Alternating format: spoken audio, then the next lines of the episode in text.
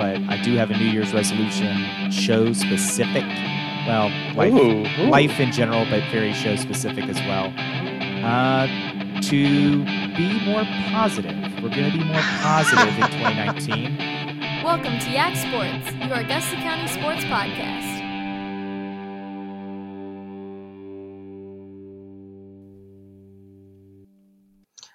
Welcome into another Yak Sports podcast, your Augusta County Sports. I'm Leland McCray. Joe Deck was with me like normal. We're going to get a, to a lot of high school basketball here in our interview with Patrick Height coming up. But first, let's talk about some of the other stuff going on. And hey, it's Super Bowl week. Everybody's talking Super Bowl. The teams are arriving down into uh, Atlanta. Uh, the Patriots are a favor favorite. Shocker, shocker. But uh, are you? Do you have the fever, Joe? No.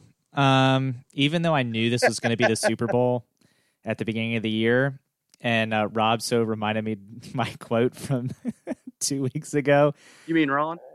Yeah, uh, that it was that the matchup is delicious because I was right. Um, yeah, I just I don't feel it, and part of it is because I'm tired of the Patriots. I think, um, and yeah, it's a little bit of jealousy. Like they're a good team, uh, sure. Tom Brady, probably the best quarterback to ever play the game. Um, so let me tell you what I am sick about though is Tom Brady constantly being like, "Oh, no one expected us to be here. We're the underdog. Nobody respects us." Shut up. You've been to 9 out of 18 Super Bowls. I don't think people don't respect you. Like just give it up. This is the tired most tired line used in sports. I appreciate when it's an actual underdog, but when it's the New England Patriots, you're not an underdog. You're the favorite. You are Goliath. You are the empire. You don't get to be the Rebel Alliance. Like you are the empire destroying everything in your path, and the rest of the league is Alderaan, which you blew into tiny little space chunks. So don't tell me about, oh, we're the plucky go getters from Boston, Mass. Like, no, you're not. You are the evil empire. You are the New York Yankees destroying everyone and everything that people love about this sport. So don't just try to stop being, you know, the good guys. You're the bad guys. Embrace the role. Say we're the bad guys. We are that good and we're going to stomp the Rams because they're not good and they are a terrible pass interference call away from being out of this game. Yeah, I mean, them as an underdog is a ridiculous even thought. Um, I guess if that's what motivates you, Tom, you know, good for you. You're not an underdog in anything in life. People have to go take a picture of your uh, combine picture to like have a bad thing to say about you. You've been great ever since then. You've been great in your personal life. He's stayed out of trouble off the field, and others than some cheating scandal stuff that gets debated pretty hard. Everything's been good. So you you nothing you can't say anything bad about the guy. I just don't root for him. I never have. I never rooted for him. Not even the first time they won the Super Bowl when everybody was rooting for the Patriots because it was after 9 11. We mentioned this last week. I, I just wasn't there with them because I separated the two thoughts. So I've continued my not being a fan of them, and it's turned into a hatred because they've been so dominant. They're good. I'm not saying they're not good. They're probably win this game. Fine. I just am not going to root for them. And now I had local people trying to, you know, hey, well, if you root against the Patriots, that's like rooting against Riverheads. No, I'm I'm not a New England Patriot, so I can root for Riverheads, not root for the Patriots. I know Riverheads has been dominant too. I just look at them different. So I, I just I'll be rooting for the Rams. I'll be cheering on the young coach uh, McVay there, and like I did for the Eagles, like I. I mean, I guess I didn't for the Giants. I didn't root for the Giants. Those were years where I was more focused on my Super Bowl squares than anything else. But yeah, I I hope they lose, but they there it'll be a good game. Every time New England's in a Super Bowl, it's a good game. Even if someone gets out to a 20 point lead, they come back and win it. So I'm just hoping for a good, entertaining game and, and to enjoy the day. I don't know how you could root for the Eagles. I did. That is no. I'm not an NFC East fan though, and I'm not like a Skins fan or something. So it wasn't that hard for me to like just that root for the other city team. is pretty hard to root for. That's fine. I I did. That's that's where I was. Uh, we talked. We've been talking announcers lately. Nantz and Romo are on the call. So if you've kind of not paid attention to what Romo's doing, with announcing, pay attention during the Super Bowl. He'll probably be pretty good. Um, I'm sure he won't be perfect because he's still a young broadcaster, but I think he does a good job, and I'm looking forward to him being a, the spotlight for it because he, he'll come prepared. No, I would say mute it, but Jim Nantz is going to be on the call. Jim Nantz is really good. He's a professional. and Romo's not. Romo's doing a good job. Uh, Romo's going to really bother me. I'm going to text you about it. I got a question. How much of the Pro Bowl did you watch? I watched all of zero plays. I didn't even turn a TV on during the hours that it was on. I, I, the Pro Bowl is the most useless thing. I don't know anybody that admits to watching it, but it still gets a decent rating. I, I don't understand. I think they pay people to turn their TVs people on. People are idiots. I don't know why you would watch the Pro Bowl. The Pro Bowl's bad. The I know Sports Center was running the highlights at the end of the night last night, and I was watching those, and they were like, "Oh, isn't this kind of cool? Like, look at these running backs, Barkley and Kamara, that wanted to be pass rushers, and look at Jalen Ramsey, who's a corner and wanted to be a wide receiver." I'm like, no, this just proves that this game is dumb. Don't yeah, even play terrible. the game. You know what would make Pro Bowl week better is if they just had skill competitions. Just I mean, they have those. yeah, but just do those. Just that. And then I mean, stop. And feature it on Sunday afternoon, and you'll probably get a decent number. If people are watching that crap, they'll oh probably turn in for those. You're not watching and like football. they have player interviews and this and that. That's fine. Yeah, it's not football. It's not even a competition. No, it's dumb. I, I hate it. I think the Pro Bowl is stupid. Um, I would be upset. I do like when Sean Taylor dropped the punter though. That was that was epic. Yeah. I don't because that was a real football play that happened. Yeah, but I don't it. It care. was- It's the Pro Bowl. I've never really cared about the Pro Bowl. I don't care about it now. Um, I won't care about it next year, and I will never care about it. It's a dumb game. Baseball is the only sport that really has a good All Star game. Mm, no, hockey's is better. You know what? I don't even usually turn into hockey's, but I like baseballs. I like I like the All Star game. I sit there and watch it like I'm a eight year old still. Yeah, the MLB All Star Game is right behind the NHL All Star Game for That's me, fine. but I could do without Hey, the player. maybe I should try watching the NHL uh, one. When does it happen? It's already over. Yeah, see, they don't like you don't even know about it. Well, hockey. if you one don't watch talks about it. NBC or NBC Sports Network, you're not going to w- know about it. See, I do because I watch Premier League, so I knew it was coming up. That's again, soccer gets You're me. stuck Let's on the move on. Let's move on to a better sport uh, than hockey, NCAA basketball, where Virginia Tech, did drop a couple spots in the ranking to 12th. They had a bad. We, we were on our podcast last week, right after they got ho like just completely run by UNC. But they had a good Saturday. Beat a one loss in the ACC team, Syracuse, handedly, which was nice to see. And they have a week ahead of them where they can they should be able to get some wins. They play Miami on Wednesday and NC State on Saturday. I, I mean, NC State 12. worries me. I mean, no, but like that's a measuring stick game. Like you either are better than them or you're worse than them, and that's your chance. And you're playing there. I, I mean, maybe we lose that game, but that tells us something. Um, but it's not a Duke. You know, that's not a top four team that we're playing. Not even a top ten team we're playing. So I would say we we talk about where Virginia Tech is ranked, and it, I think I'm to the point where I don't care where we're ranked because I know we're not really a top ten team. But maybe we do belong in the mid, like 15, like somewhere around Nope. that area, because like we we took care of Syracuse pretty good, and and if we win against NC State, I think that solidifies that. And I think we're capable of beating them. I watched NC State play a little bit. and they had to fight for their lives to beat Clemson, and uh, maybe that was a bad day, but I, I think we could go do something. Kind of like we fought for our lives against Georgia Tech. Yeah, I, I, okay, fair enough. But like again, NC State is what are mm-hmm. they ranked? They're they're in there somewhere. Yeah, they're right behind us. I don't like us on the road. I don't think this is a good team. The win against Syracuse proved that we're not a total island of misfit toys because we can still win at the castle. We're just not deep. We're not deep is our problem. We're not bad. We're just not deep. Oh, okay. You need to win at Miami. That needs to not be a close game. You need to trash Miami because they're bad. But you need to be able to win at NC State for me to believe that Virginia Tech is a top 15 team. Because right now, I don't think so. Okay, we're gonna do it. I'll, I'll talk to the boys. We'll get it done. I'll talk to Buzzy and the gang and see if we I'm can get another saying, miracle I- night I- from Justin Robinson. Uh, we talked about this last week. I, you don't lose by 20 points in both road games in the in conference and me think, oh, yeah, this is a top 15 team.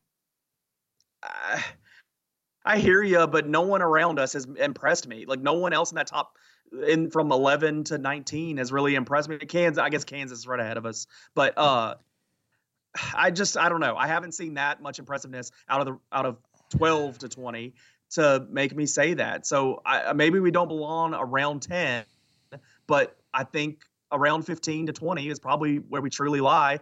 I want to make the second weekend, so I want to be a top 16 team. Yeah, that's that's you my need to be objective. logic. You need to be objective. I, I you haven't seen a top 15 team. So I'm, Neither of I'm us are say. objective about the next team. Where you're talking about UVA, they're still ranked third, and they have the same schedule this week we do. It's just they go to NC State Tuesday and then catch Miami. So it'll be interesting as far as our trash talk of how this sits. Um, with uh, we play the same teams this week. I know UVA rolled us a couple weeks ago, but I'd like to maybe see how these games go between the two teams and see if that sheds a light. Maybe we play them better. I'll say I'll give credit where credit is due, and I said this point very clearly last week. UVA adjusted how they're playing and their added offense to their to their play. They've scored 80 points for the sixth time this season. That's more than they scored the last couple years combined over 80 points. So that that's a sign that maybe they're built a little differently to have a little more success in the tournament. But they're going to get through this week, and we'll talk about this next week. They play Duke and UNC next week, and that that's going to be a, a tough little test for them. So um, UVA has to do well this week to lead into a tough week against two top 10 teams. Yeah, what's interesting about the fact that we're going to play the same two teams, other than UVA is going to beat them by 15 plus, and we'll be lucky if we win each game by 10. Well, the old We'll be lucky if we win both. beat them by 15 plus. The old UVA would barely beat both of them because it would be 50 to 42 or something like okay, that. well, that's what I'm saying. This is not interesting in any shape, way, or form. UVA is better this year. I'm not saying I'm not ready to say they're a Final Four team, but they're else they're going to, and I, they're going to thrash NC State and Raleigh, and they're going to pummel Miami and Charlottesville. We will be. I, I just hope we win the Miami game by ten, and I hope we win the NC State game. Period. I, I don't know. I take a little bit of because I think we had we had a couple bad nights there, which good teams don't have bad ni- nights like that, like we've had. But I'd like to think maybe Syracuse gave us a little confidence, and maybe we do better against those teams than you're saying. And I guess to me, it's interesting just when the week ends to see how we matched up against two teams that we played the same with them. It's it's what I do. We live and die I- by the three. It's easy to shoot the three ball when the crowd's friendly. It's not easy to shoot it when you're on the road, and we have not shot well on the road. That's my concern. I've seen a lot of Duke teams that win national championships live and die by the three. Not saying that we're going to win. I was going to say only one of these things is saying- McDonald's All Americans, but yeah. Well, back when they only used to have two McDonald's All Americans on the team, they used to live and die by the three. It's two more I- than we have. But I- okay. I, I don't think it is the worst approach to basketball with given the roster that we have. We're missing a big guy that could give us a lot of help. We're missing two two guys with some size that could give us a lot of help. It's it's what we are. It's what our roster looks like this year. I don't want that to be our how we build a team year after year, but it's what we have this year. It's what we got to do. And I, I don't know. I've seen us shoot decent on the road before. We won at UVA last year, shooting shooting well on the road. So last year was I- last year. well, heck, heck, Joe. Every we talk about last year every podcast about UVA. I'm going to talk about in a good way for us. I'm going to take that. okay.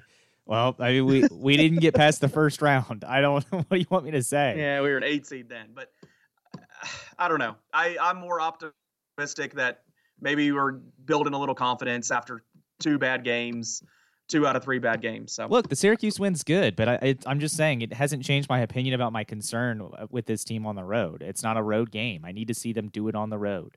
well, they got two road ones this week. Mhm. Next week, hopefully, the podcast starts with uh, a clip from the last two minutes of this podcast. Okay. and you're talking. Let's go to football. Yeah. Um, Speaking of great Virginia Tech news, Yeah, this will be a pretty negative piece of our podcast because where I'm usually the optimistic one and saying, "Oh, it's not as bad as Joe saying." Man, it was a bad look last week when everybody was just jumping away from our program, and and it it was big names. I know people keep saying, "Hey, there's you know players leave and go every year and this and that," but I mean, it was big names leave, leaving for us, and the ones that bother me are uh, Deshawn McClease, Eric Kumah, and Chris Cunningham. Kumah and Cunningham are the two guys that cut touchdown passes in our bowl game. We were expecting them to be senior leaders, maybe not breakout stars next year or or you know complete statistical leaders for us, but they were going to be, you know, a presence in the locker room and a guy, uh, older guys that can teach the younger guys. When when I say that we're young, these are the kind of guys that can bring guys along. McClease was a great running back. He was our best running back. Those three guys being gone really bothers me, and they left um, and didn't have to. They're doing the grad transfer. They're going to be immediately eligible somewhere else, and I guess they've adjusted that rule a little bit this year, and we can go more into that in a second. But I just am not used to seeing this. People are trying to say, well, this was the transition that should have happened as soon as Fuente come in. It's just a couple years later because he did have a little success early. I, I still don't like it. People need to be buying into your program. Guys that have been there multiple years need to be buying into your program. And to see people jump and ship is bothersome. Yeah, oh, it's bothersome. I don't blame the kids. Uh, I'm sorry. Why would McClease stay? I'm not mad at the kids. McClease is by far in a way, the better running back on that team. And Peoples is getting just as much, if not more, playing time. So, what land is Justin Fuente in where he thinks, oh, yeah, Steven Peoples is just as good as Deshawn McClease? Probably the same land that ended up losing his running back last year to Colorado. His best running back this year played at Colorado. His best running back next year will be playing somewhere else too because he can't keep talent on his team. Eric Kumah, who, by the way, wide receiver coach is leaving. Who did Eric Kumah was recruited by Justin Fuente? Guess who wasn't mentioned in his little farewell note Justin Fuente. These kids don't like Justin Fuente. Justin Fuente is a problem. The only good news on this transfer list is Josh Jackson won't be back, which thank goodness, because that kid is terrible. I can't wait to see what goofball program picks him up and misses a bowl game next year.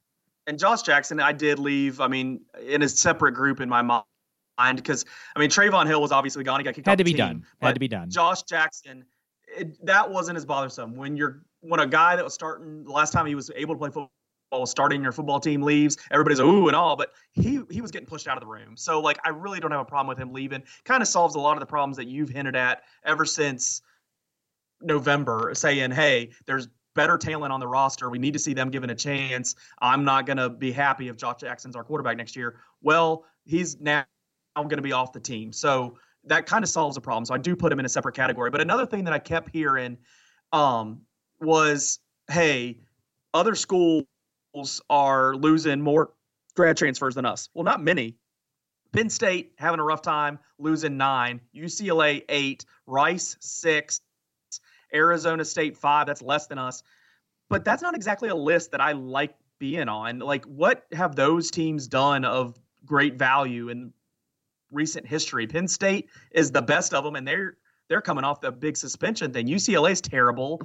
Rice has football. Like that's not a good list to be on. I don't want to. That's not. I want to be on a list with you know top teams that are contending for a national title. I don't want to be on teams that are who's losing the most players. So that didn't really comfort me at all. I, I just think overall all of this is a bad look.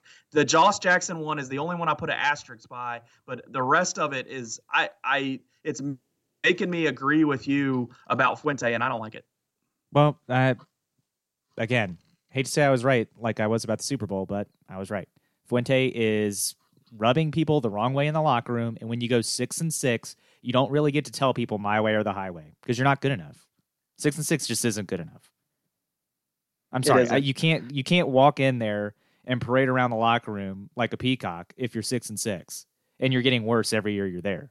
And it, when you look at those kids in the face and say Ryan Willis is our best player, or Josh Jackson's our best quarterback. They're not stupid. They can see. They they have eyeballs. They know the game is being played. When when you have wide receivers going out there having big games and you're sitting there like and you're like, "Well, I wish they would practice harder." Well, I wish you would coach harder in the second half because you look like a freaking lost child out there. Your little sideline pep talks before the team goes in the locker room, yeah, those lose their luster when you get smacked in the mouth in the second half every week you just look like a total bozo the clown. And uh, I'm I'm over it. I'm over McClease being behind Peoples. If I was McClease, I would have double birded him on the way out the door too, and said, "Forget you. You're a fool, and you you don't know double bird. you don't know anything about football." I mean, I like Peoples because because you know, I've covered good. a game that he that Riverhead's played, and I and saw his younger brother play and stuff. McClease is better than him, no no doubt. So I, I I'm not even disagreeing with you about that. I guess the other thing I look at too is I'm not seeing a lot of like you look at other good teams and teams I respect, and it's like at max maybe three grad transfers going from any of those teams. Notre Dame jumps up there to like four, but you're getting a lot of talent at Notre Dame that's getting pushed out of the room. So I could probably start to understand why their numbers at four.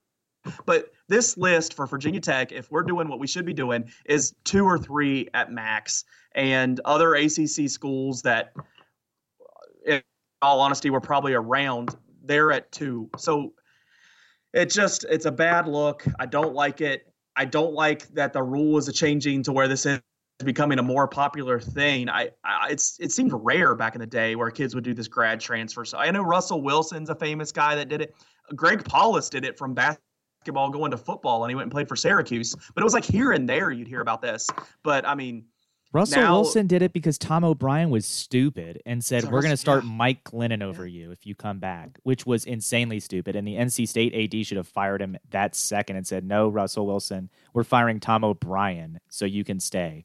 Um, the, the concerning part for Virginia Tech is they've lost three starters Cunningham, Kumah, McClease. Those are three guys that start.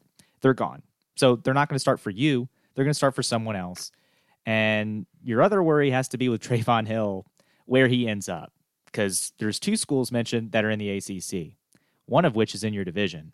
And if he goes to Miami, I get why you had to kick him off the team. But if he goes to Miami, he is going to absolutely carve, make beating you and dominating you his one goal in life.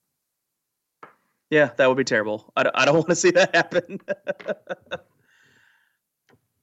I, I just, I, I don't know. I would have had more respect for Justin Fuente when he kicked Hill off the team if he had just come out and said from the beginning, look, he put his hands on his coach. We have a zero tolerance policy for that. Okay, then it's out in the open. You've said your piece. The Roanoke Times had a really scathing article this weekend about that, saying there is no news coming out of Virginia Tech other than, oh, yeah, this is normal. No, it's not normal. And losing McClease, Kumah, and Cunningham is tragic to your team, which every year when you lose and struggle is, well, we don't have any experience. Okay, well, you can't keep experience because the good players are- tired of playing second fiddle to scrubs. yeah, Uh, uh, yeah, it's it's something that needs to be adjusted. Um, I hope it does, but it's making me more negative than I was before, and that's not a place I like sitting. Let's move on to baseball, where I'm going to have a complaint, but it's still a more positive topic. They announced the Hall of Fame class for this year. A lot of good guys on it. I was really excited for Edgar Martinez. I just grew up being a big Ken Griffey Jr. fan. Uh, Edgar Martinez was a big part of those mid '90s Seattle Mariner teams. Um, you know, the DH doesn't get as many opportunities to get in the Hall of Fame. I thought Edgar was deserving. Really glad to see him go in. Yeah, I think Edgar Martinez deserves it. He He's deserves one of it. the best DJ DHs ever. So if they're letting any DHs in, he deserves the in. So I'm, I'm glad to see it. I think all four people that got voted in by the Baseball Writers of America deserved it. Um, Rivera, yes. Halladay, yes. Martinez, yes. And Mussina, yes. The only thing that bothers me about Mussina is he decided to not go in as any with any cap, which I think is lame. Um, I don't know. That is lame. I didn't hear that, but that, that yeah, I guess if he would have picked the Yankees, that might have made me angrier. But why, why not just go in as an Oriole? I mean, you're loved by that fan base still a little bit. I mean, look, I'm not gonna lie. It there is part of me that will never forgive him for going to the Yankees. But if he would have gone into the Hall as an Oriole, that would have been cool. And you know, whatever. Uh, Harold Baines, though, how? How is he in the Yeah, Hall of Fame? He just got a bunch of stats for playing for a long time. Yeah, It, you it know is what this tells me? The Veterans Committee shouldn't be putting people in the Hall of Fame. I mean, Lee Smith, I don't have as a big problem with. I mean, he was I don't have a big problem with it, but if the Veterans Committee, for a while. if the Veterans Committee is going to put people like Harold Baines in the Hall of Fame, then don't let them put people in the Hall of Fame because they don't know what they're doing. I mean, that's probably a fair point, but I, the one thing I thought was really interesting here in a lot of the coverage on this, and we'll get to the one aspect of this in a second, but that the voting for Hall of Fame is continually getting younger, and you know every year you they can kind of see that it's getting younger. Like a bad way of saying it, it's the old guys are dying out. I think that's really accurate. Is so it's that's why it's kind of sad to say it Sure. that way. But the writers are getting younger, so it's kind of adjusting the vote there, and and that's why they did get a guy get 100% this time. But I think it'll be interesting to see they've they've said they've already seen it kind of plateau for the steroids players. You'd think the younger writers would forgive the steroid users, the known steroid users, um, a little bit uh, more. But they said it's kind of plateaued these last three years to where they they're not sure those guys will get in in that 10 year cycle like they need to. Um, but I do think it'll be interesting as it gets down the stretch for Bonds and Clemens and uh, I mean those. I don't know. I, I I guess I'm starting to adjust on how I feel about the whole steroids, and that's probably a podcast for another day. But it it is kind of weird. There's gonna be a Hall of Fame that don't have like two guys that were like the best of their position for, for a long period of time. It's just how do you deal with that? Because it, it should be acknowledged that they took. So I don't know. It's probably a, a topic. We're going to disagree on that, but yeah, I I don't just- think they should be in. So I I don't think they should be in just the same. I, I, I don't. I mean, like, but I, I do wonder how you handle. Like, how do you handle that? And maybe I need to go to the Hall of Fame to see what they ha- have handled with their. You mean you have home run balls in there? You have, you know, you, you got to mention the moment when Bonds hit seventy three. There's, I've heard there's acknowledgement of that. So I just, I don't know. I guess I need to see that to understand and have a better opinion. But it is weird. The big stars of my childhood not not even being close to getting in. But let's talk about the percentage. Mariano Rivera gets 100% of the vote, the first baseball player ever to get 100% of the Hall of Fame vote. And I think I immediately sent you a list of people that should have. yeah, I guess I just don't care about the percentage. Like I don't think people that are in the Hall of Fame care if they got 100% or 75%. I think they're just glad to be in the Hall of Fame. Um, so it doesn't really bum me out either way. Uh, I'm okay. It just, I guess it bothers me because a couple years ago when it was Ken Griffey Jr. and he he got three votes shy of 100%, and that was the highest percentage of all time. I, in my mind, Ken Griffey Jr. was a more deserving player of the unanimous than Rivera. But then we could also go to Babe Ruth, who is on down the list at 95%. And I would say that's one that should have been 100%. Anybody hemming up looking through the list should have been. I don't know how you vote on Hall of Fame and don't include these guys on your ballot the first year.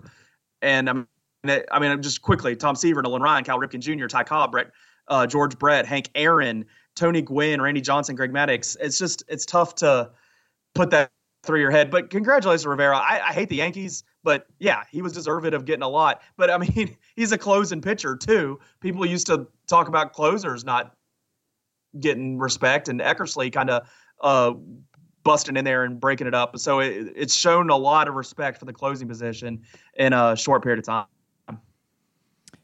Yeah. Hey, he's he was the best closer of all time, so it's it's fine. He's in the Hall of Fame, uh, deservedly so on a first ballot. Uh, Roy Halladay making it on the first ballot maybe surprised me, but you know I think he's a Hall of Famer, so that's fine. Well, I think it.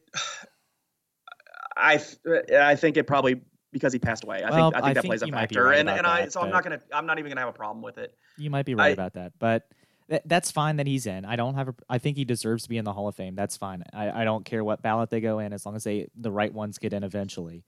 And if Um, you And Mussina Sorry. getting in is is great because I think Mussina is a Hall of Famer. I think Mike Mussina is dominant. I know you and I both listen to Tony Kornheiser, and Tony Kornheiser goes, "I don't know if he was an ace on any staff. I don't know what Oriole pitcher he thought was better than Mike Mussina there at the end of his time in Baltimore, but he, was is- just from the Yankees.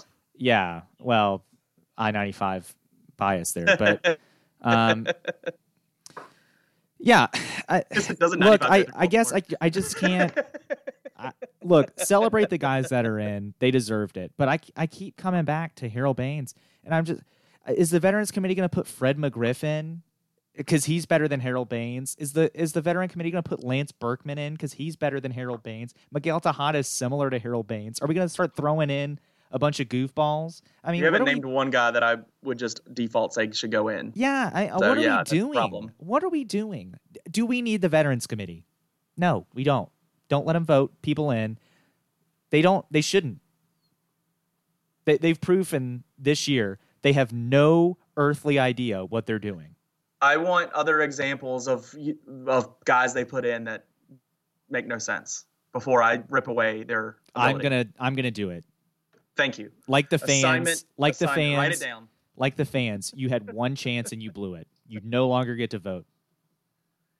I will say, and we don't have to jump into Roy Roy Halladay again, but I listened to a lot of Mike and Mike over the years, and Buster Olney would come on every week with uh, trivia, and Roy Halladay was like the answer every time. It was a pitching question. It was like he just he he was more dominant than we give him credit for. I maybe still agree with your first ballot comment, but he was easily a Hall of Famer. So um, I'm glad his family will have that moment for for him this summer. So Okay. Uh, hold the phone. Roy let's Halladay was very let's good. look at today's game era ballot. Okay, this is what they voted on this year. Are we arguing about Roy Halladay right now? No, we're going to argue that Harold good. Baines Harold Baines should have been disqualified because he might be the worst player on this list. Um. Okay, Albert Belle was another option. Joe Hey, his biceps core. Joe Carter, Will Clark, Joe Carter had a Joe Carter had a really good moment. Will Clark, Will Clark was really solid. It, uh, Orel Will Clark, Hershiser, if Orel Will Clark needs the Baseball Hall of Fame to be like the Basketball Hall of Fame, where it includes all of your basketball career. Because Will Clark was a dominant college player. Will Orel Hershiser, Davey Johnson, Charlie Manuel, Lou Piniella deserves to be in. Hands Lou down. Piniella will get in sometime here, won't he? Yeah, why wasn't he in now? George Steinbrenner, I hate the man, but he He's should be he in. is in, Oh yeah. my goodness, Harold Baines. What are we talking about? Harold Baines, go home. Harold Baines should honor the MLB Hall of Fame by saying, I deny my induction. I don't deserve it. Now, he won't, and I got to be honest, if I was in his shoes, I probably wouldn't either. Heck But, no. but I can take the word put up in probably out. Cooperstown every summer. He's probably getting a family vacation on a lake. Oh, it is so gross. What are they thinking? I'm not as I think where I'm fired up about the hundred percent, you're fired up about uh, Harold Baines getting in. So the answer's probably somewhere in the middle. Uh, but yeah, I think I, I always get interested in the Baseball Hall of Fame. It's the Hall of Fame I pay closest attention to. The NFL Hall of Fame seems to take care of itself pretty easily. Basketball gets confusing because it, it does cycle, but you know it's it's not cycle, but it, it's a the whole total game of basketball. It's not just NBA.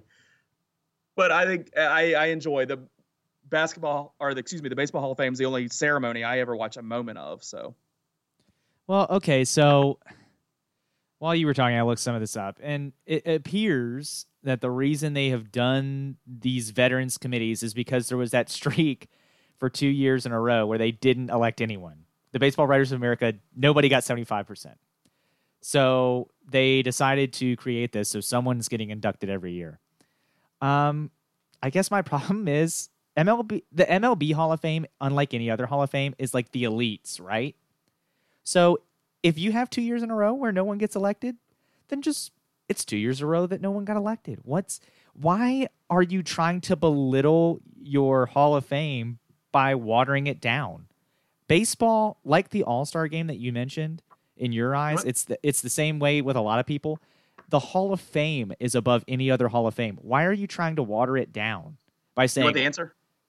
Uh, because they're dumb? But okay, go ahead. Because of money, money, money, money people dumb. But it's money. They want to have their ceremony every summer. They want to pull all those people into Cooperstown every summer. They want their Hall of Fame to be visited by that large group of people every summer, and they want the town putting pressure on them. Hey, we haven't had that tourist money for two years from that big weekend. I A lot of Harold Baines fans, money. huh? Money. A lot of Why Harold Baines fans. Bowl happen? Money. I bet Harold Baines draws two people.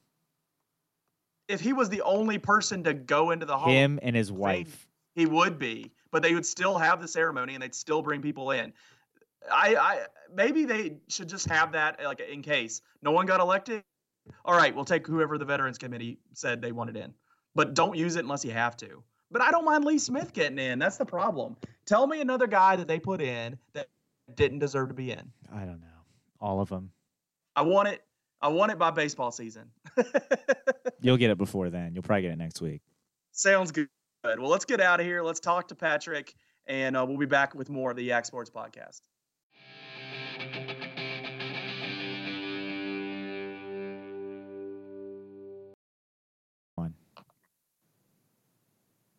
All right, time for our interview for this uh, episode. And we got Patrick Height of the Daily News Leader with us to talk all things basketball. So, Patrick, thanks for coming on with us.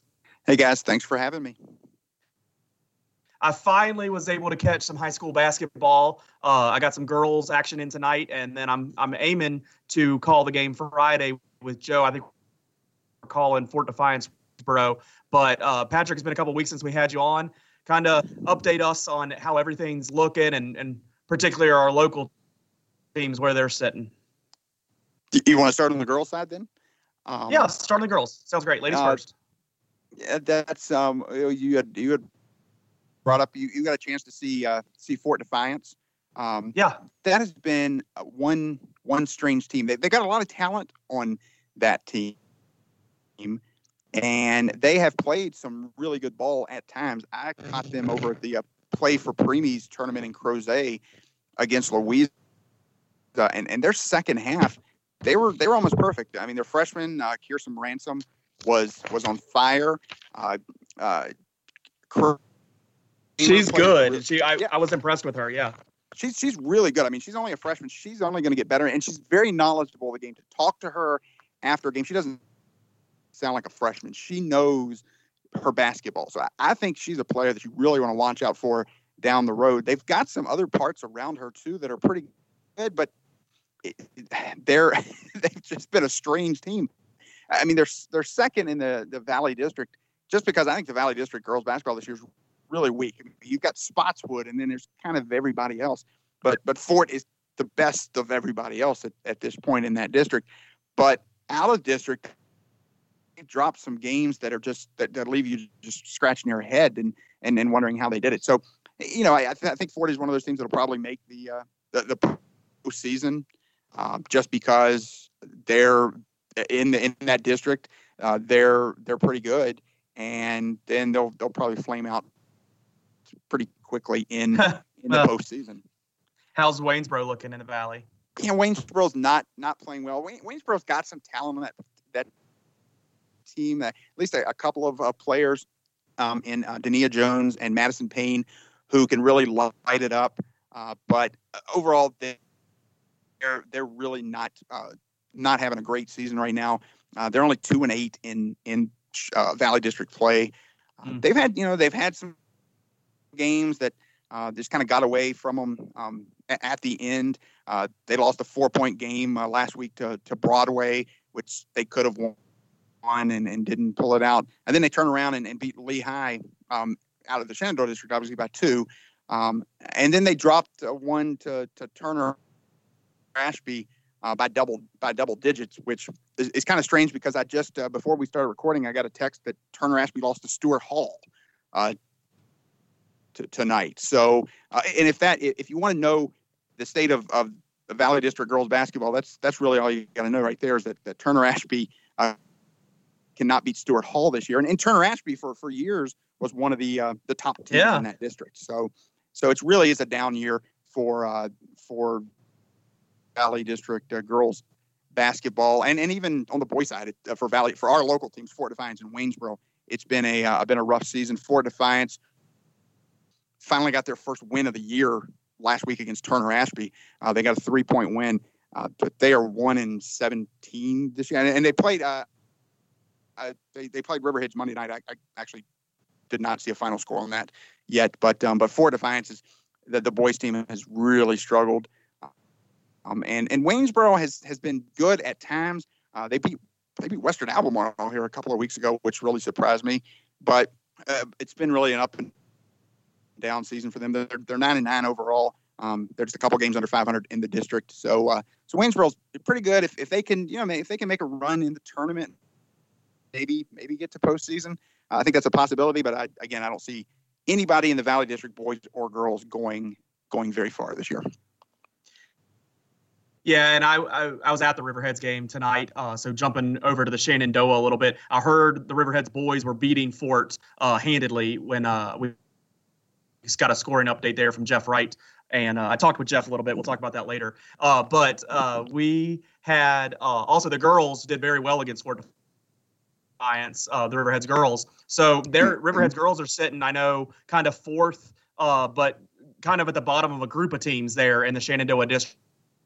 I guess they'll have as um, you know 14 wins on the season. That doesn't help their district schedule, but Riverheads is sitting atop uh, 1B. So going to regionals, it looks like they're going to be sitting in a good spot. Yeah, that's that's a great thing about, about uh, Riverheads for for both the boys and the girls teams is that they go through this brutal Shenandoah district schedule and they are really prepared when regionals roll around. And that Riverheads girls team, um, I, have been really impressed by them. I've seen them several times this year. Um, they've got some talent on that team. They they play really well. You know, I, I Gene Wasick says the same thing to me after every game. He says, you know, I ask him about a whoever whoever might have a really good game that night. I ask him about that player. He's like, we all have our roles. We, each player has their own role, and this is this player's role, and this is this player's role. Of course, Sarah Moore's role is to score, and she does that really well. She may be the uh, the leader right now as far as uh, as girls player of the year in uh, in, in Augusta County. She's she's really playing well. Um, yeah, I, I, I think that Riverheads team could could go a long long long way.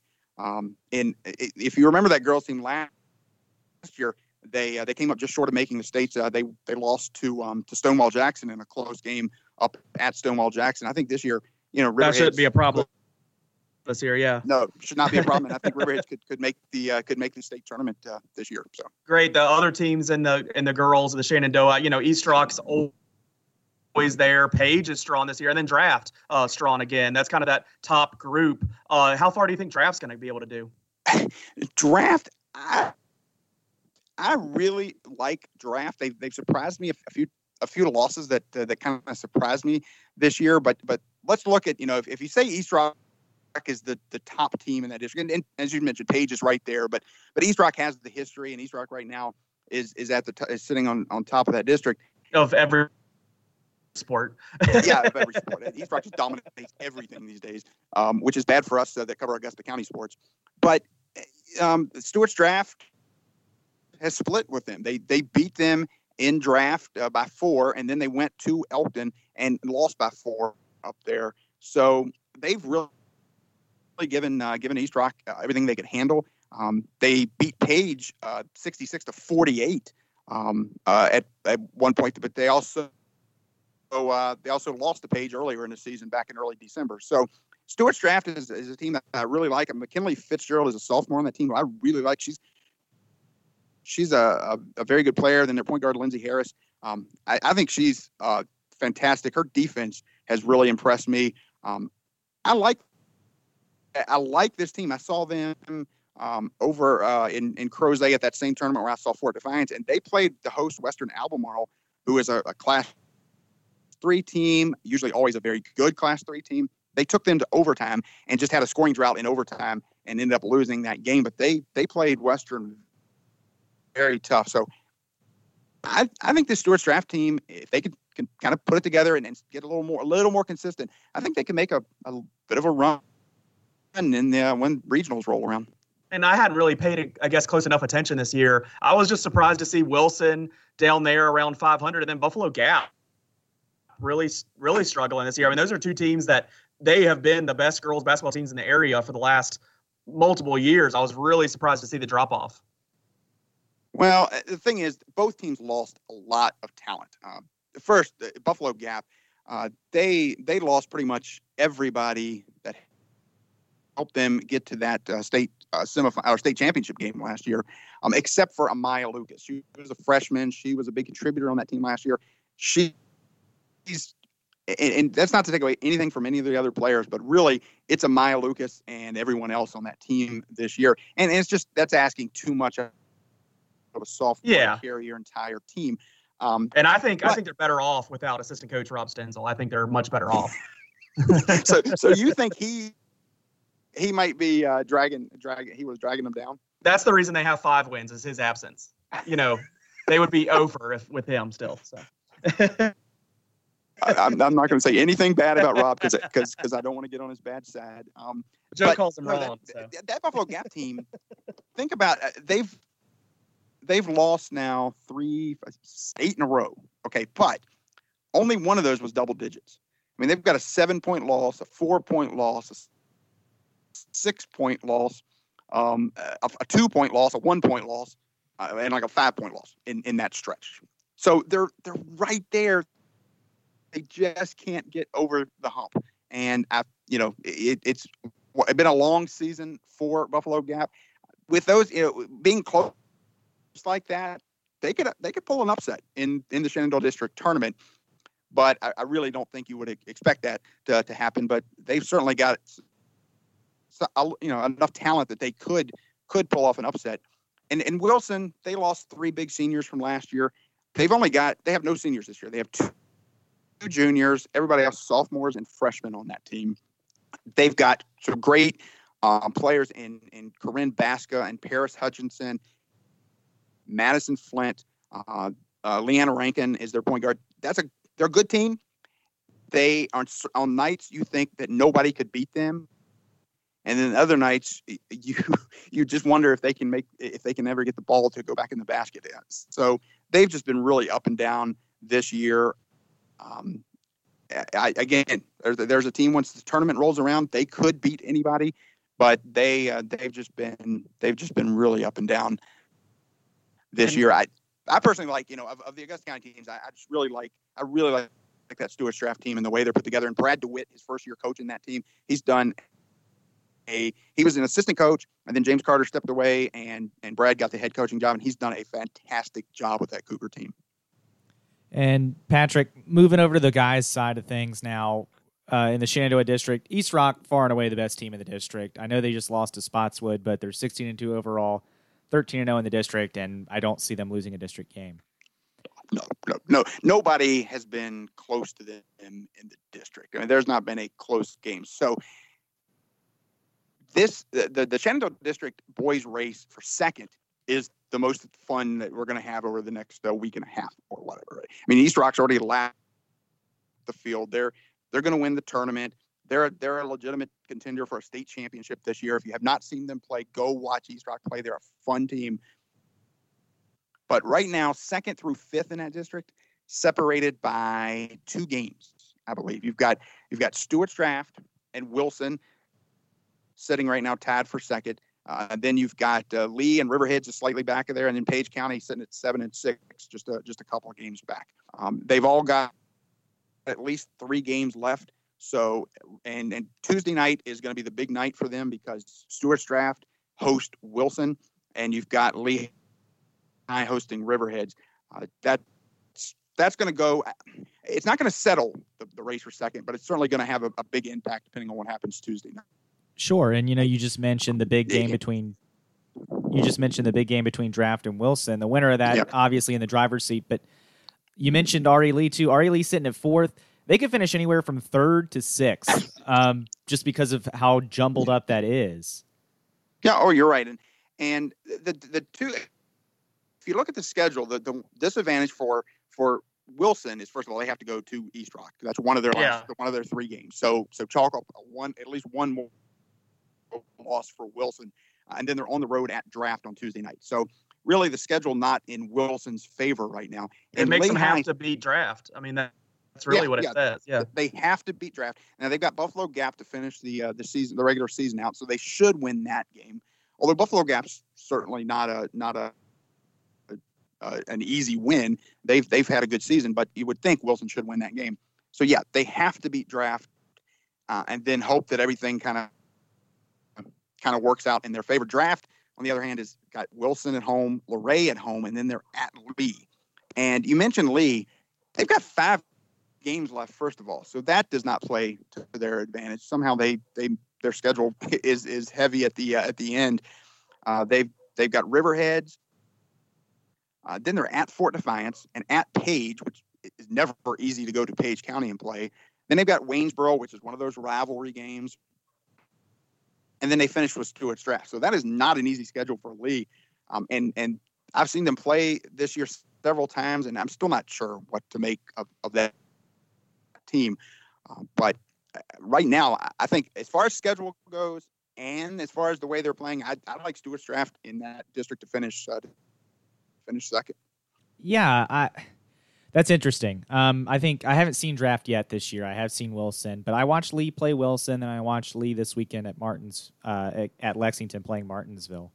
And mm-hmm. I, I agree. I don't know what to make of them. They're not a bad team, but they're not a good team right now. I think some of that is just the lack of experience at the varsity level they have. But the other thing I've noticed is they just don't have that one key player that they've had the last couple years that they can rely on when they need points. They go to that guy and get those points. Yeah, really. I mean, um, you know, Javon Battle has he can be that guy, and he has been that guy at points this year. But all early in the season, December, um, I, you know, I kept hearing uh, the Lee fans saying, "Just give this team time. They're young. They'll come together. Wait to the end of the season." And here we are now, late in January, and they still have not really come together. They're still a very inconsistent team. Um, again, they're a team that they could surprise somebody in the in the district, but but I really right now I, like Stuarts Draft and Wilson and even Riverheads better than than Lee. Uh, the Riverheads, I, I, thought they were playing really well, and then they went and lost to Luray on Saturday. Every, so I'm not sure what sure what to make of that game. It's like the whole top half of the district lost at the end of last week. Yeah, yeah, yeah it's just that was very a very because yeah, Wilson, Wilson lost the page. Yeah, yeah. Um, and and but that the Riverheads loss was really strange because Luray that was their first win. Um, and and you know you could say it was a, an early game. It was it, it was at uh, that Rock the Ribbon down in Lexington. Yeah, yeah. So so it was strange, you know. And and I know teams don't like have to to go and play on an early game on a Saturday. So there there are there are reasons that maybe that uh, that happened. But you know, Riverheads that game tomorrow night on Tuesday or Tuesday night at Lee. That's gonna be that's gonna be huge if they can they can come away with a win there. And again, the the one thing about Riverheads, they want to do well in the district, obviously, but they're, they're concentrating on Region One B, and right now they're set up set up well in Region One B. I, th- I think they they could be a, a force there. Yeah, yeah, they're like sitting third or fourth, and a couple wins down the stretch might even get them up a spot or two. So. Yeah. Yeah. So that'll that'll be uh, it'll be a fun uh, a fun here another week and a half to see how these teams uh, how these teams do. Uh, I think I think it was you, Joe, that said yeah, you hadn't seen Stuarts draft this year. Hey, if you've seen them at some point over the last right six or seven years, then that's that's it. You've seen Stuarts draft this year. That's they're doing the same thing they have done uh, ever since uh, Mike Gale to put that Grinnell system in. Uh, they they rely on three pointers. They rely on turnovers.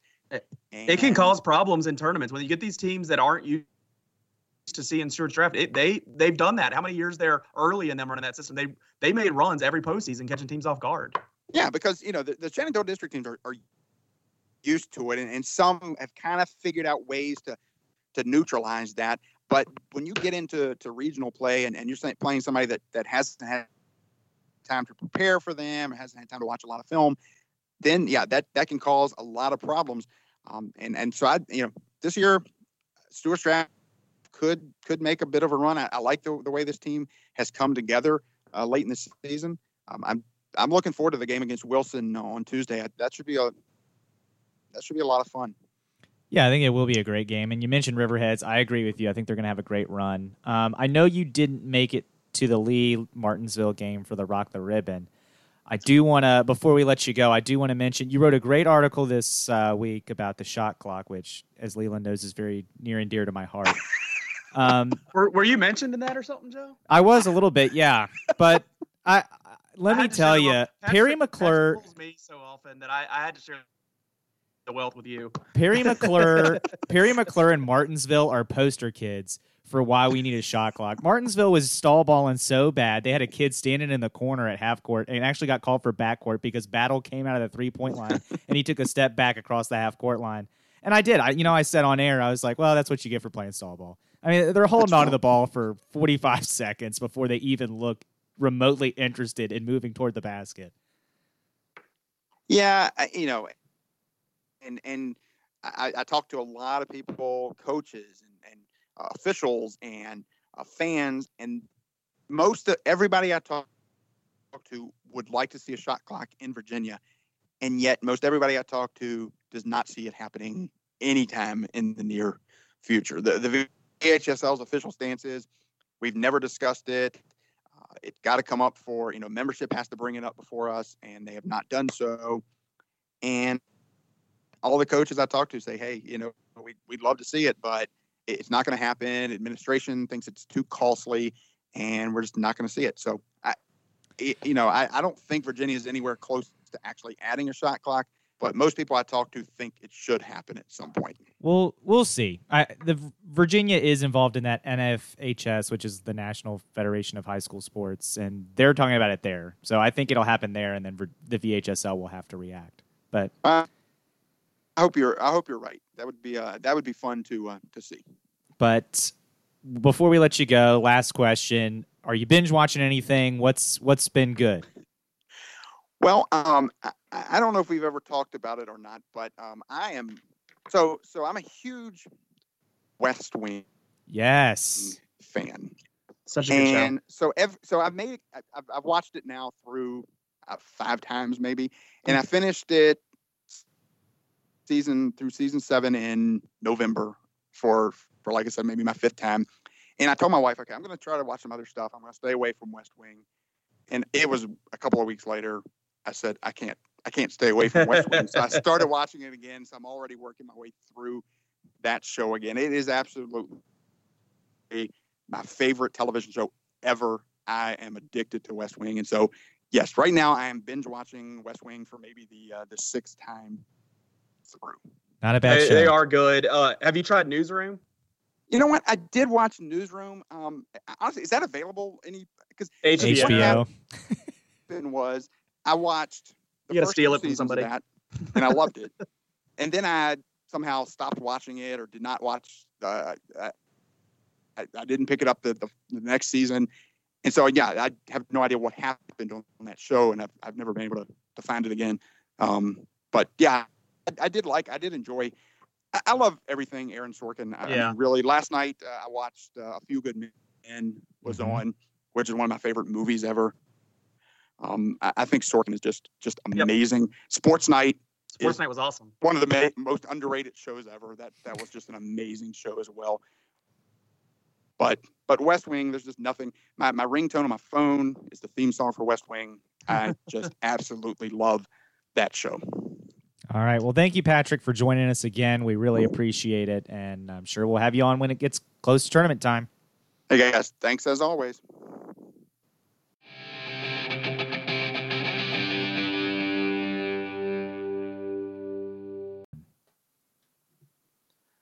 Time for the D block, Joe. What is dominating your life? Let's see. Let me go back. What is dominating my life? True Detective. Um, it's a great show. Uh, season three came out not too long ago. I've just finally had time to start watching it. I've actually in the middle of episode four right now. I stopped so we can record this, and then I'll go back and finish it. But well, thank you. It's a really good show. The acting is phenomenal. There's actually quite a few actors that I you know have recognized from other stuff, which is cool for me. Um, but I, I think happy for you. Yeah. Um, you know, look, I'm not gonna lie. If you're looking for a you know feel good show, this isn't it. But um, if you're looking for gripping television with cool music, this is it. Um, True Detective is phenomenal. Season one was great. Yeah. I didn't hate season two as much as everybody else did, apparently.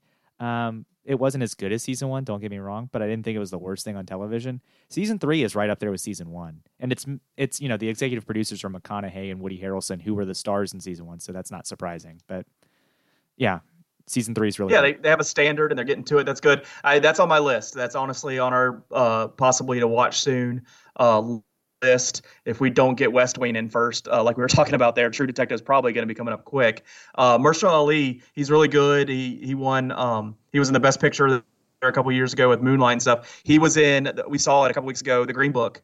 Um, ah, and see, I haven't uh, seen that. Yeah, very good movie. Um, I, I don't know if it's the best movie I've ever seen, but it's a very good movie. Um, but he was great in that, and so I, that's why kind of makes me want to watch True Detective because I heard he's great. So uh, I, it's on my list. All right. What's dominating your life? What's dominating my life is uh, my youngest, seven month old. Uh, he was invited. We we uh, asked to be, and then we were invited to go to the crawling competition at JMU for the Virginia 529. Now, the fun thing about this is my middle child won the event three years ago. She just went straight down the court, dominated everybody. It, it was such a bad domination. I couldn't really celebrate because it would have just been, it would have, it had been looking bad. Uh, so I was proud of my daughter. We held her up. We got to hold the big check, $529 towards her college education. Awesome. Well, my youngest was in it this week. And I guess we just established only one of my kids gets to go to college because he didn't win. He was first out of the blocks. He was really good, but then he just went to the right and uh, kind of blocked another kid for a second. And I moved over and it, kind of just came back to me. I really, I said he was like a defensive end. He, he's not a running back. He's a defensive end. He, he just crashed that line of scrimmage, came right down, uh, did a good job there, but he didn't hit the hole like a good running back. Uh, the kid that did win, uh, little red haired little baby, cute little thing, and her dad was holding Cheetos at the finish line. Well, that seems uh, like cheating. No, you were allowed to have uh, objects of. Uh, of we we had a TV remote and a, this other little toy. it was a little Elmo doll when my daughter did win. So that's that's part of the game. That's that's what well within the rules. Uh, okay. But he had Cheetos, and like I said, I'm not gonna I'm not gonna judge that the baby was really interested in the Cheetos. My my boy likes every food that we have in our hands. And also, we brought a TV remote as one of the things. So maybe it says more about America than than us than anything. But it was a fun time, and uh, we were looking forward to it. Uh, and it was fun. It's fun that the Virginia 529 does that. They do that at all the uh, big uh, universities in the state, and uh, we've we've been a part of it twice. It's it's a cool thing. You said that was this weekend. Yeah, it was Sunday. We were at the girls' game where the JMU women rocked Elon, and Elon's not far removed from winning that conference. I thought they won it like last year, but 48 to 8 at halftime, it was an absolute domination. And uh, JMU got above 80, so they got free nuggets in the end. So it was overall a good a good day in here. Yeah, everybody wins. Um, JMU this weekend. I forgot to mention this on the podcast last week, but they need to be doing more of this. They did four games in four days. I think it was 25 bucks and a parking pass. Uh, a brilliant move by the JMU ticket department. Uh, I don't often say that because I think, and I don't envy their job during football season when they have to look at people and be like, hey, do you want to go watch these games? No. Um, but, you know, four games in four days for 25 bucks and a parking pass is a great deal. Uh, and the parking and, pass is huge up there because oh like, yeah because otherwise you're looking yeah Republic general parking, you're out at festival or yeah, as you said, you know, a mile away from the arena, and you walk by, uh, you know, hundreds of empty parking spots. Going, huh? Wonder who these are reserved for. I guess yeah. in case the president decides to show up, his entire motorcade will be able to park here. But, um, and they'll be able to land Air Force One and not have a problem of hitting any cars. But I, a really good move to sell those tickets and do the parking pass and look, let's be honest. The men's team, they need to be trying to give those tickets away. Uh, they are not good. They're not going to be good anytime soon. Uh, they are the bottom of a one bid league, and that's putting it nicely. Uh, the girls' team is having, you know, a rough stretch for the girls. The people are used to Kenny Brooks winning that conference and being a team that's constantly at the top. JMU is you know, they're battling, but they're not that good anymore. So they need to find ways to. They're probably get, still going to win the CAA, but they're not going to go in. They're the not the dominant fashion, yeah. right? They're not the dominant fashion. Um, so, you know, th- this is a team that is needing to get fans in the building. We're trying to build a new arena. Well, you need money for that, and you need people in seats. And I, you know, I haven't looked at any numbers. JMU doesn't really release those all that often. Uh, it had to be good. The girls' game was the highest attendance they've had all year. So uh, I don't think that's saying way. anything, though. Is what I'm saying. I, I don't think they've had a lot of people in the stadiums. Crowd. Yeah, I'm not. I'm not debating that, but I'm saying I don't think they've had a lot of people at basketball games this year. Period. So I, you know, I think that's a good way, and they should do more of that. And not. It did help, like it. when they had UVA come play at JMU, and and uh, other big. Well, yeah, I mean those are sold out games. When they used to play other big big teams. Yeah, when they used to play VCU every year, and yeah, uh, George Mason was good, and they played them every year. You know, those were big sellout games on the boys' end. The girls, when they played Delaware, those were packed houses. Uh, you know, they played Duke there one year. I don't know how they convinced Duke to come there, but what a steal that was. And women's basketball, they'll do that. They'll go play Claypool. They, I think, uh, in the women's for the scheduling, they want to grow the game. Like they want to do what's best for the game to a point, and they probably get a decent payout from it because I mean, a decent compared to it's Sure. not the same numbers the men get, and that's not really the greatest thing to have happen. But they probably get somewhat of a payout, and they're helping grow the game, and they're probably getting in front of fans that they know that they have in those cities. Like UConn will go play on the road against decent teams, and even not as decent teams because I mean they're the biggest star in the game. Right. Yeah, good for them. Anyway, Good it's a long them. way, long-winded way of saying good job on JMU to do that deal. They should do more of it. Well, what I know that you need to know, and I have kind of a double here. Yeah. Uh, what I know that you need to know is there was a tweet that went out Saturday morning, and uh, everybody just bought onto it. People were retweeting it like crazy that WVU was going to be late for the Tennessee game because they got onto a plane that took them to Arizona, and people ran with it. And I don't know. I guess you'd think some of these journalists that that retweeted it would maybe look on who's tweeting it. I mean, it was a joke. It was they were trying to make fun of West Virginia, and I do plenty of that, so I'm not gonna uh, tiptoe around that. But that was, I mean, how crazily stupid is that? Like, wouldn't you just pause a second and look into like, does this have any truth? Because obviously it wasn't. They they were there on time. They got in there Friday night. They were sitting in Tennessee in Knoxville when that tweet went out. Uh, there was tweets that showed them getting off the airplane the night before. So I don't know. Just take a second and look into it. They did get beat down by Tennessee, number one team in the nation. But Maybe they should have gone to Arizona. maybe yeah, maybe they should have avoided Knoxville. But the second thing that Joe needs to know that he doesn't know, uh, and this is from uh, you know our listener Jeff. He said that Grant Painter for Riverheads is uh, above 920 some points uh, uh, for his career. So he's approaching the 1,000 point mark. I believe he's still only a junior. So he's going to probably pass that 1,000 point mark here in the postseason or, Yeah. or maybe right before the se- season ends. So uh, that's a that's a homer story there. Riverhead's a good basketball player. But yeah, Grant Painter is going to, um, you know, get past that 1,000 point mark. So congratulations to him. And, and now you know, Joe. yeah, Jeff. Jeff Wright with the Jeff Wright came into the stands to tell me that you needed to know this, Oh. and I, I want to say this to Jeff. I, I asked, "Hey, are you going to listen to our podcast this week?" Because we we tore UVA apart last week, and he's like, "No, I listen every week." So we appreciate Jeff and any other you guys that are UVA fans that put up with our trash talk. Um, Yeah, we got I would have one. to think the only reason he's coming back is because we probably have a little bit of truth to what we were saying there, but we appreciate him just the same. Yeah, well, and uh, you know, I've picked up another one, and I'll mention what his reaction to our Tony Bennett. Uh, he messaged me, so like you get messages privately and not on the links that you would like. I am now getting messages from people that I'm familiar with, and I directed him to our new our podcast, which is new for him. Um, and he's his reaction was, you know, Seth Davis is not the UVA fan base, and he felt me personally was attacking the UVA fan base for something they didn't say. But I do think that a lot of UVA Who fans do feel that way. It's the Mike guy that was commenting on the 40 sports stuff that you replied to. Oh, okay, yeah, yeah. Well, that's great. Uh, we love the interaction. Feel free to do that publicly, everybody. I mean, as long as, I mean, even if you want to rip us apart or say that we're doing something wrong, do it publicly. Let other people jump on the wagon with you. Joe is wrong so often, and I don't nail him on everything. I Yeah, need help nailing when Joe's wrong. So not wrong on that. do it publicly. Feel encouraged to do it publicly. Not wrong on that Super Bowl. Not wrong about Justin Fuente. All right, what do you know that I need to know?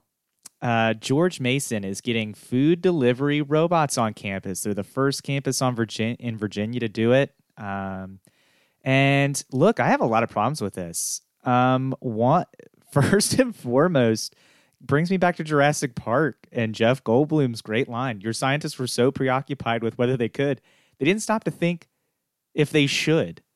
One, this makes us even more lazy as a society, and two, we we have a problem now with people under the poverty line. Do we really need to be eliminating jobs people can do? Do we need that? Is that something we should be doing? It's the same reason when I go to a grocery store, I don't use the self checkout line. I go through the cash register lines with the people because I feel bad for them. Give those kids a job. I don't go to the McDonald's and punch it in the little computer screen. I go to the cash register or I go through the drive-through where I know people are because let them have that job. I hate all these like, oh, just do it on this computer, have as little human interaction as possible. No, because that's people's jobs. And I know that some people don't look at these as, you know, ideal jobs, but for some people, these are their careers and their livelihoods. And this is how they put food on the table for their families. Why are we trying to axe these jobs? Why do we need to get rid of the pizza man and have pizza robot? I don't need pizza robot. Why do I need Amazon flying drone and get rid of UPS and mailman? That's ridiculous. Let these people do their job and stop. Uh, look, invent things that we need. That's not something we need. I will say the arguments that would come up against it that I think you break the better points is a robot doesn't call in sick. A robot doesn't ask for a raise. You can do normal maintenance with a robot and you maintain its ability. And the, there's a lot of certainty that goes into those things. Do I agree with those points? No. I think we need to have, I think we need to go stand up and get our food. I don't think we need the Gaffigan comedy where it's like, deliver me the food. I'll be in the bathtub. Will you feed it to me? Like we don't need to. We need to get off our butts and go go eat. I'm not saying everybody has to be a farmer and raise their own animals, but like to go to the store and get your food is a reasonable thing. Well, the people that say they want robots and they're the owners of the companies because they don't ask for a raise. Okay, you're going to be on board for giving people a living wage from the government then because that's where we're going to we're going to hit a threshold where we're not going to have enough jobs eventually for people because we've used automation to replace all these jobs. We're replacing factory workers with automation and robots. We're replacing delivery people now. We're replacing grocery workers. We're replacing fast food workers. It's going to hit a critical mass. We've already got robots cleaning up garbage. It's going to hit a critical mass where you don't have enough jobs for people and you're going to have either a a lot of poor people who can't afford to live or B, you're going to have to start putting into a living wage. And then at what point do you just say, all right, well, um, I don't know what we're doing here? Maybe we don't need all these robots. Maybe it's okay to part with a little money to pay people. You ever seen WALL-E? Yeah, it's a horror show that's going to be real life. We are going to yeah. totally invent our way out of existence. We are going to be our own downfall. There you go. There's your positive Joe message of the day. The human mm-hmm. race will be its own downfall with inventions of robots.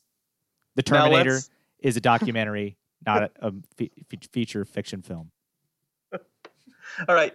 Sadly, I have two more questions for you, and I have my own answers.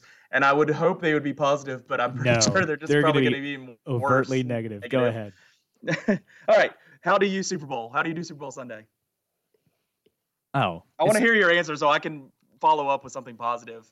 How do I Super Bowl Sunday? I sit down and watch the game like any other week. Just flip the TV on at six thirty. Good yep, to go. It's on. I don't watch seven hours of pregame. Warm up a hot pocket and have at it. No, I don't eat a hot pocket. You know, I'll red baron pizza it or cook some wings or pick them up or something. I don't like ordering food I mean, I don't Super put Bowl cardboard Sunday. around what I eat. I just put the cardboard, get it off the cardboard, then put it in the oven. Yeah. Um, I don't. I, I used to be the guy who would order pizza on Super Bowl Sunday, and it's a nightmare, and I hate doing it.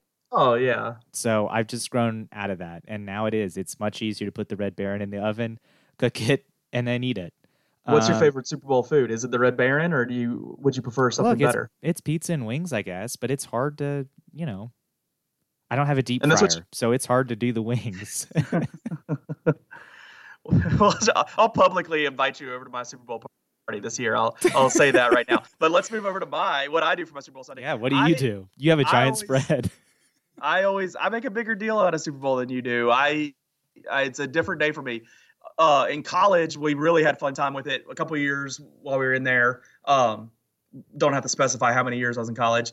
Uh, uh, we ha- our group of friend group group of friends we had to bring over a dish like it was call your mom or dad and get a recipe make it bring the dish. And it was awesome. We'd have like everybody's favorite dish from their parents mm, you know close enough that they could make it uh, and bring it over and it was just a big eating fest. It was great. Um, we have people over. It was awesome. Uh, the one guy we had a roommate that ended up like he's a guy I haven't talked to since the day he left my apartment. He we all had the homemade dishes or you know stuff we made he went out to little caesars and brought in little caesars and we basically just like shamed him that he could only eat the little caesars he couldn't eat the rest of our food and uh, he did not participate um, so that was fun but recently my big run has been uh, we watch a movie starting around three o'clock and it's usually like whatever the big blockbuster from the summer before was. This year was gonna be the Jurassic Park. We've done Dunkirk. We've done uh, Zero Dark Thirty. We've done the other Jurassic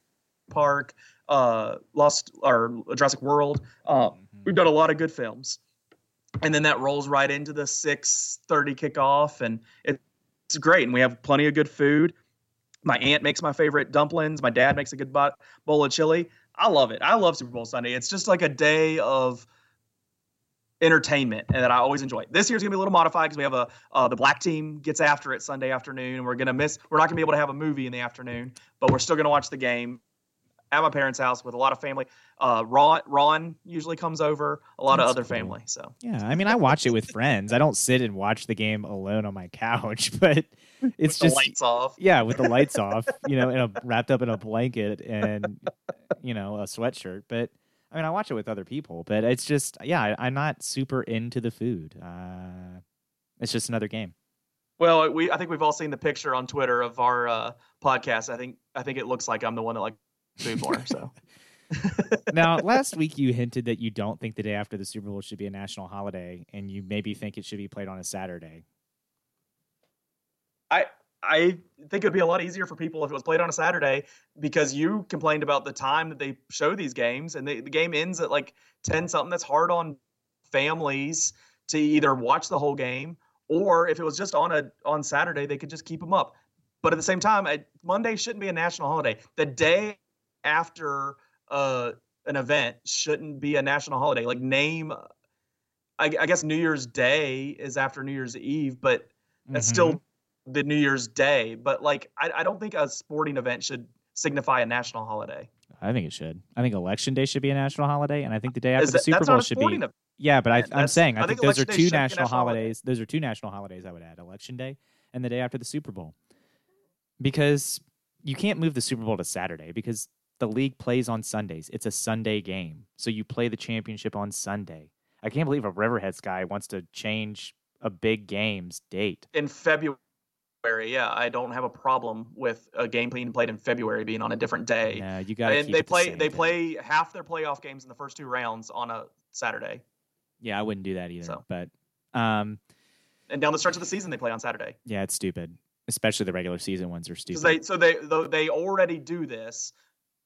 Just dismiss it. It's stupid, and they shouldn't do it for stupid, the yeah. game that Mhm. would be ha- would be instead of asking the Maybe we don't have an government to make a hour long holiday. halftime. Maybe just adjust your game, make it easy on the fans. Maybe we don't have an hour long halftime.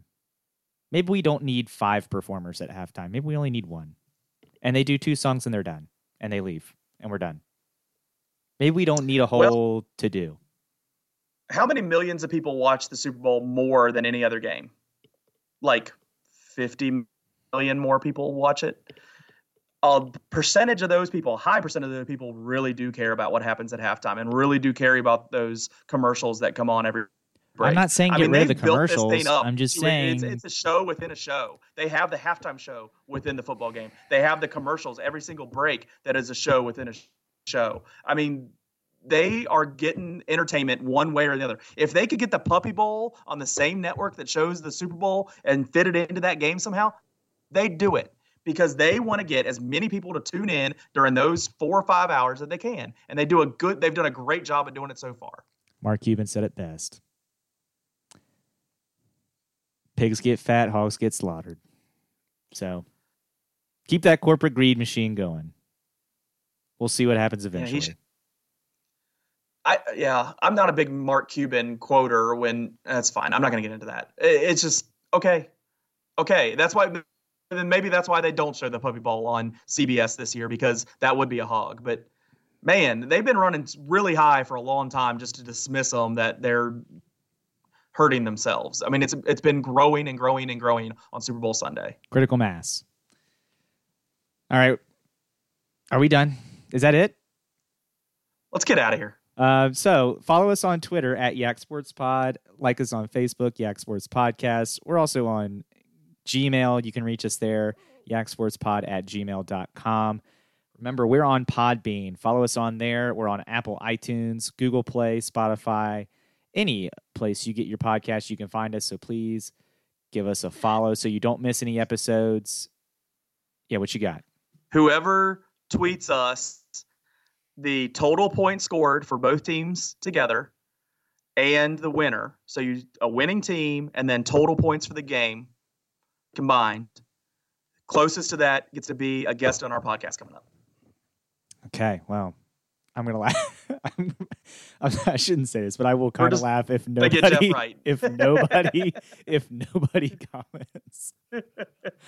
uh, we didn't officially make predictions. It's going to be the Patriots, and they're going to cover the two and a half. I'm going to take. I'm going to take the Rams by one. No. So they'll so Patriots still cover. Rams. Patriots don't. No, cover. Patriots will cover because Patriots favored now. Rams by one. Rams by one point. Okay. The New England kicker misses. Mm. And then you wake up. Um, and you see him kick the field goal and the Patriots win. Until next week. coma, so it'll be good. Yeah, next week we'll talk about how right I was about the Super Bowl and how it feels to be right all the time, and that being the curse I bear.